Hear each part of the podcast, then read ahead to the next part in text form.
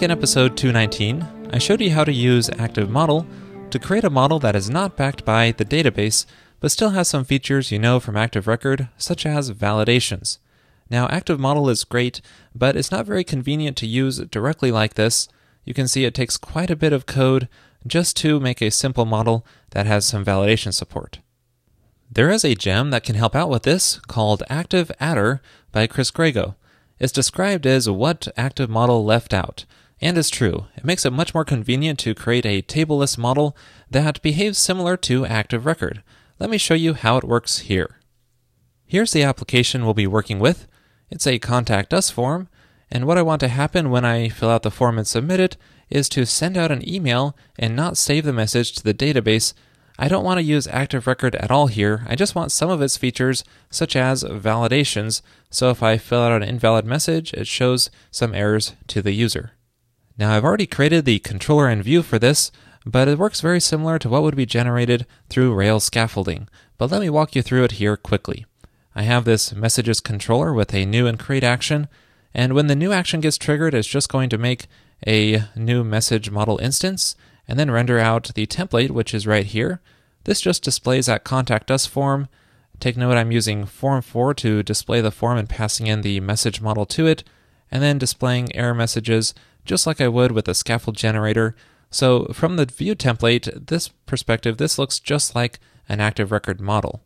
And then when the form gets submitted, it triggers the uh, create action in this controller, which makes a new model instance again and passes the form parameters to it, then checks if the message is valid, and if it is, it's going to send the message.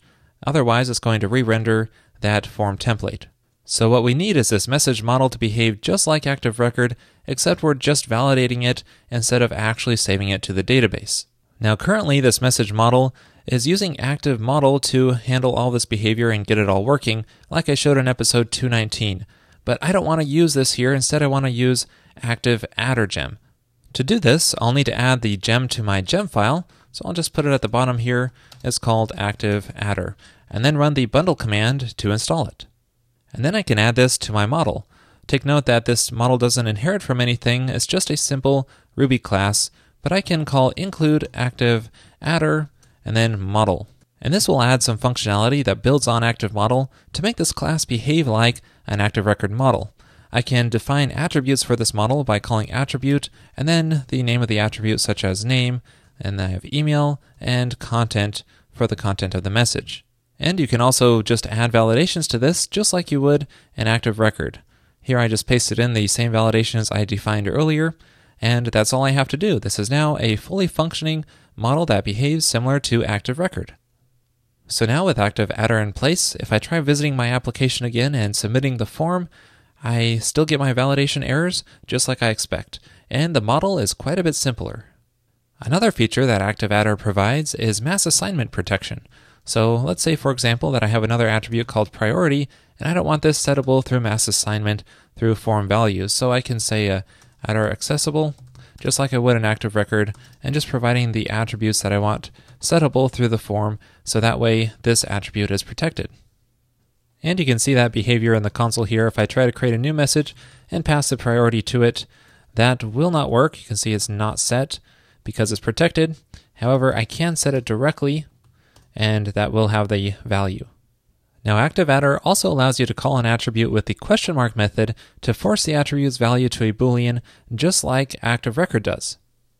Now, in future versions of ActiveAttr, you'll be able to pass in additional options to this attribute call, such as specifying the type of the value, and we can say something like an integer. That way, any value that's set to this attribute will be typecasted to that. And you can also set a default option as well. So that way, when a new instance is created, it will automatically have this value for that attribute. Now, these options aren't yet available in the current release, so I'm just going to leave them commented out, but they may be available once you watch this episode. Well, that's all I have for this episode on ActiveAttr. It's a great way to make a tableless model. Now, I encourage you to check out the documentation for further details uh, what I've shown you here is how to include the ActiveAttr model module, which includes everything, but you can see that there are separate modules for the different behavior if you want to only include a specific behavior in your model. In the pro episode this week, I will show you how you can use Minitest in a Rails application. There I will cover testing models and helpers and full on integration testing with Capybara. To watch that episode and all other Pro and Revised episodes, just head on over to railscast.com/pro and then sign up there for just $9 per month.